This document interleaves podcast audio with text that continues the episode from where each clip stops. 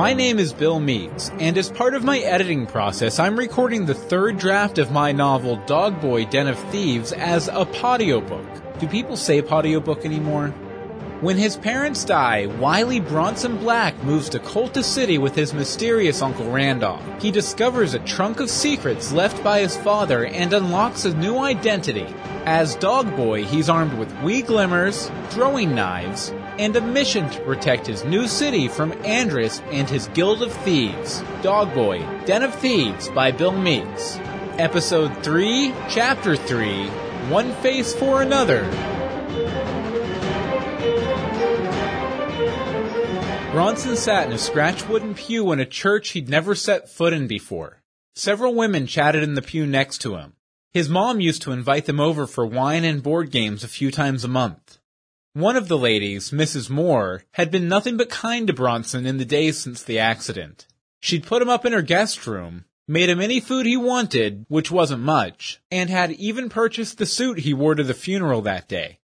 She sat beside him now as the other adults chatted about how sad the situation was. Everyone agreed what happened to his parents was just awful. A lot of them referred to him as a poor boy. A few even called him an orphan. He'd heard them talking about what would happen to him once things settled down.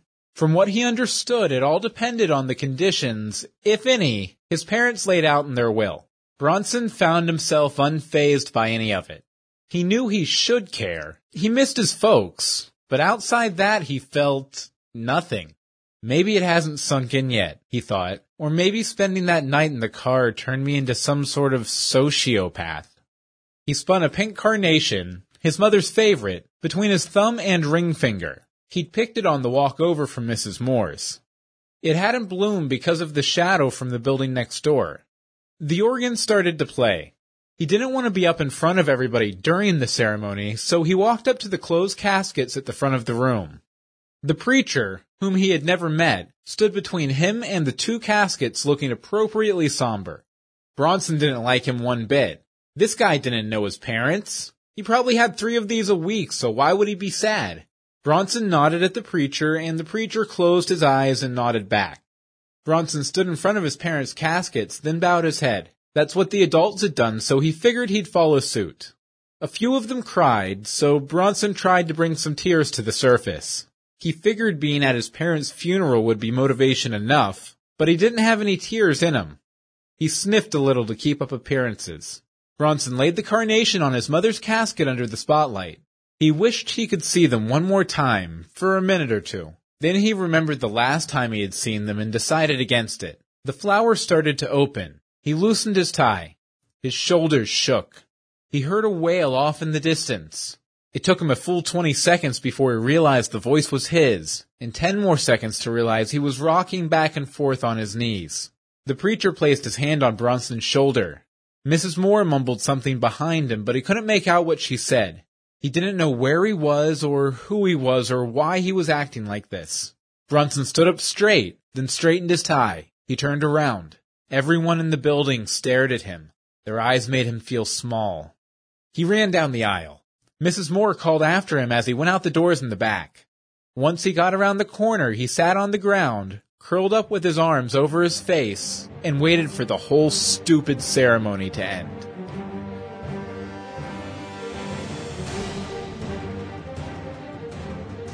The lawyer's office was mostly empty the next day. Bronson sat up front next to Mrs. Moore. Wiley Morgan, one of his dad's fellow magicians, stood in the back with his wife. People sat in folding chairs as the lawyer shuffled through documents. A giant clock on the wall struck ten o'clock. The lawyer stood up. We are about to begin. The lawyer pointed his finger at every person as he counted to make sure everybody was there. He cocked his head to the side and looked down at his sheet. We seem to be missing somebody. A Mr.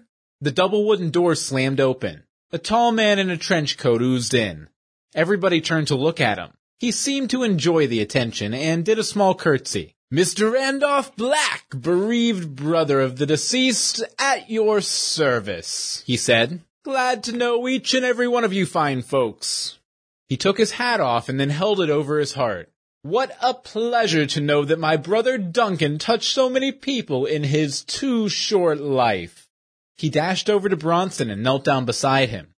Oh, and you must be Bronson. I wish I could say I've heard a lot about you, but sadly your father thought it best not to tell me much. Thrilled to know you, my boy. You have a hard life ahead of you with no parents at all. I hope they saw fit to leave you something anyway. Randolph wasn't anything like Bronson imagined. He always pictured him as a younger, cooler version of his dad. The man before him was a scoundrel at least. He seemed like the type of person you'd find in a dark alleyway, but he carried himself like a nobleman. Mr. Black, the lawyer said, if you could find a seat, we are about to begin. Oh, yes, of course, sir. Pardon the interruption, sir. I'll sit back here, sir. He went to the back row of folding chairs, plopped down, put his feet up, folded his arms, and stared up at the ceiling. Yes, the lawyer said. We'll begin then. Now, we are all here to hear the final instructions for the estate of Mr. and Mrs. Duncan Black, survived by their son Bronson. Now there's not a lot to tell. Mr. Black was a traveling magician. He didn't have much in the way of hard assets. Some savings, no pension, and he didn't own any property. You're kidding, chimed in Randolph from the back. Sir, I'll ask that you keep quiet so that we can proceed in due course. Now, Mr. Black's $15,000 in savings will be split in half. Half will pay for a storage unit for the family's belongings until his son turns 21, and half will go into a certificate of deposit until his 23rd birthday, after which it will be released to him. Randolph put on his hat, then stomped back towards the door. Mr. Black, please sit down. We will get to you in a moment. Annoyed, Randolph went back to his seat. He pulled a small knife from one pocket and an apple from another. He cut off a hunk and sucked it into his mouth. Juice spat from his lips and hit Mrs. Moore on the back of the neck. Now then, the lawyer said, the car, as we know, was a complete loss. They did have a small insurance policy. Unfortunately, the accident was deemed an act of God. The policy only covers the fees for the tow and ambulance. Now, to Mr. Wiley Morgan is left all of Mr. Duncan's intellectual property, i.e. his magic tricks, patents, etc., with which Mr. Morgan is free to perform or sell as he wishes, although the deceased did note that he would prefer they not be sold. To Mr. Randolph Black is left. Well, ain't like there's much left, is it? Randolph said with a mouthful of mauled apple chunks. To Mr. Randolph Black, continued the lawyer, or to be more specific, the closest related family member, the deceased leave custody of their beloved son Bronson. Randolph spit the apple cut he'd been chewing into a potted plant beside him. He pushed down his sunglasses to the tip of his nose. You're serious? he asked. I assure you, Mr. Black, I am never not serious. Gee, Randolph said. He pointed the knife at Bronson, then clicked it closed. Thanks, brother.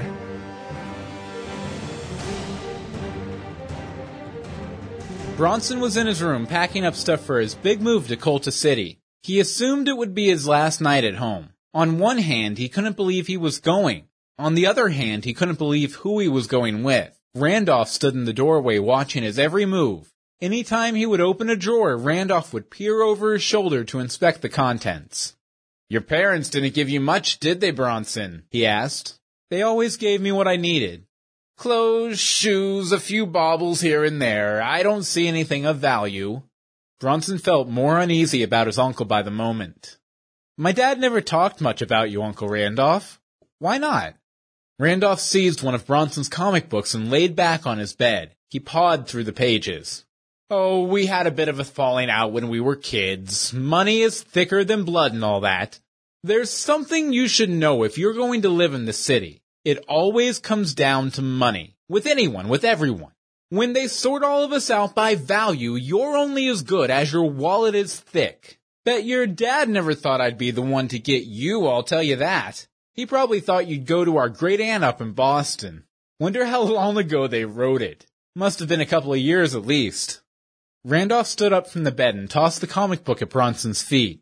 I'm going to your parents' room. See if there aren't any family heirlooms your dad left lying around. You finish up in here, okay? We'll be heading for the train station shortly. Randolph left Bronson to his task. After a few minutes, he'd put together a small pile of clothes, comics, and a few odds and ends. He scooped it all up in his arms and went to his parents' room. Randolph stood there holding an empty pillowcase, picking through his mother's jewelry box. He'd take a piece out, bite it, and either toss it in the sack or on the bed. He looked up and saw Bronson. Done already? he asked. Just taking all this junk upstairs to put in a trunk for the trip. Fine, fine, just hurry up with it, Randolph said as he went back to sifting through the jewelry. Bronson went to the end of the hall, then lowered the doorsteps to the attic. He climbed up, sat everything down at the top, then pulled the switch to turn on the light. In the back, right where it was in his vision, a sheet covered up his father's trunk.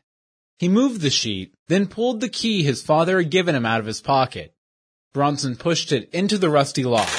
It clacked as it hit the tumblers. Sounded so loud he figured half the neighborhood had heard it. The lock popped open. He got down on his knees and opened the lid of the trunk. Three throwing knives sat on top. Bronson tested one by throwing it into a cardboard box. Sharp. There was an orange cardboard package in a plastic baggie labeled Necro Fancy Flash Papers and a bag of red tablets labeled Wee Glimmers. Bronson had seen his dad use the flash paper at parties, but he'd never seen the Wee Glimmers before. He took one out of the bag to inspect. Nothing about it seemed all that notable. It looked like an aspirin dipped in food coloring. He tossed it over his shoulder. A loud pop echoed through the attic accompanied by a bright flash of light. The wee glimmer spun across the attic floor, then sputtered out. Bronson pulled out a brown paper package with the initials DB drawn in crayon. Curious, he untied the twine holding it shut, then opened it up.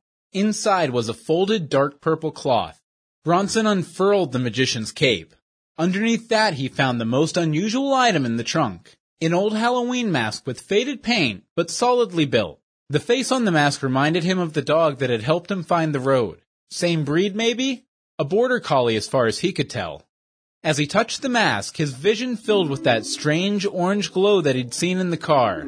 Him, on top of a building, cape on back, mask in hand. Puts on mask, lifts cape, jumps. Another flash. Bronson found himself back in the attic. He remembered his father's words. That is your legacy. Use it. Bronson smiled. He snapped up his belongings, then tossed them in the trunk and locked it. He grabbed the items he'd taken from the trunk, then shoved them in a garbage bag he found in the corner. He climbed down the ladder back to the second floor, then ran to his parents' room. Randolph snored away in his parents' bed. He walked over to the nightstand and wrote a quick note. Uncle Randolph, I'll be back in about an hour. I just found something that I have to take to somebody from school. Bronson.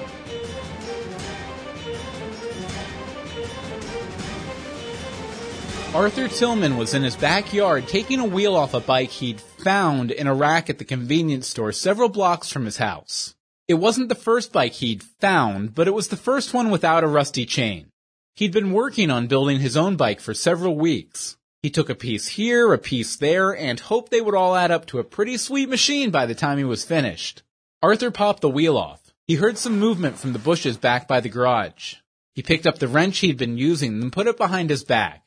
Who's out there? You'd better come out or run back to your mommy. Three red dots flew from the bushes. They hit the ground with a loud pop, then flashed so bright it made it impossible for Arthur to see. Everywhere was light. He could only see vague shadows. One sprung from the bushes. His eyes adjusted and he saw some kid in a cape flying at him. He had a mask on. A dog, maybe? The kid pulled a long dagger out from a leather sheath strapped to his ankle, then waved it at Arthur. What, what are you thinking, kid? Put that away and go home before I kick your butt. The kid behind the mask chuckled. You're out kind of late, he said. Yeah, it's real dangerous out here at night for kids like you, Arthur said. I destroyed kids your size when I was half your size. Arthur held out his arms, then moved towards the boy. Do I even know you? he asked. Me? No, you don't know me. I'm Dog Boy, and I'm here to teach you not to pick on kids like me. Wait, I know who you are. Heard your parents died. Guess they couldn't stand having a wuss for a son. Dog Boy winced under his mask. He thought he'd done a good job disguising his voice. He'd have to practice that more later. What did Batman do? A kind of growl? That'd work. I am Dog Boy, he said, and I'm beating you up. Go home, kid, Arthur said. I don't have time to play games with little jerks like you. Arthur took another step towards him, then moved to grab the knife. Dogboy threw the knife at Arthur. It whizzed past his ear. Big mistake, Black, Arthur said as Dogboy leapt in the air and tackled him. Before he knew what happened, Dogboy's hands hit him all over his head and shoulders. He couldn't react before Dogboy was back on his feet, kicking him in the stomach. What the kid lacked in upper body strength, he made up for in leg strength. The kicks hit swift, hard, and they hurt. Dogboy jumped over him, then landed one last kick to the back of his head. Arthur laid there shaking. He thought for sure the little psychopath was going to kill him. Dogboy walked over and retrieved his knife from the lawn. He slid it back into its sheath. He ran back to the bush he'd appeared from, then turned back to Arthur and ripped off his mask. What's the matter, Tillman? he asked. Didn't see that coming. Thank you for listening to this installment of the audiobook Dogboy Den of Thieves by me, Bill Meeks. For more installments or information about the upcoming book, please visit dogboyadventures.com. You can also follow me on Twitter. I'm at Bill Meeks. Thanks, and we'll see you next time.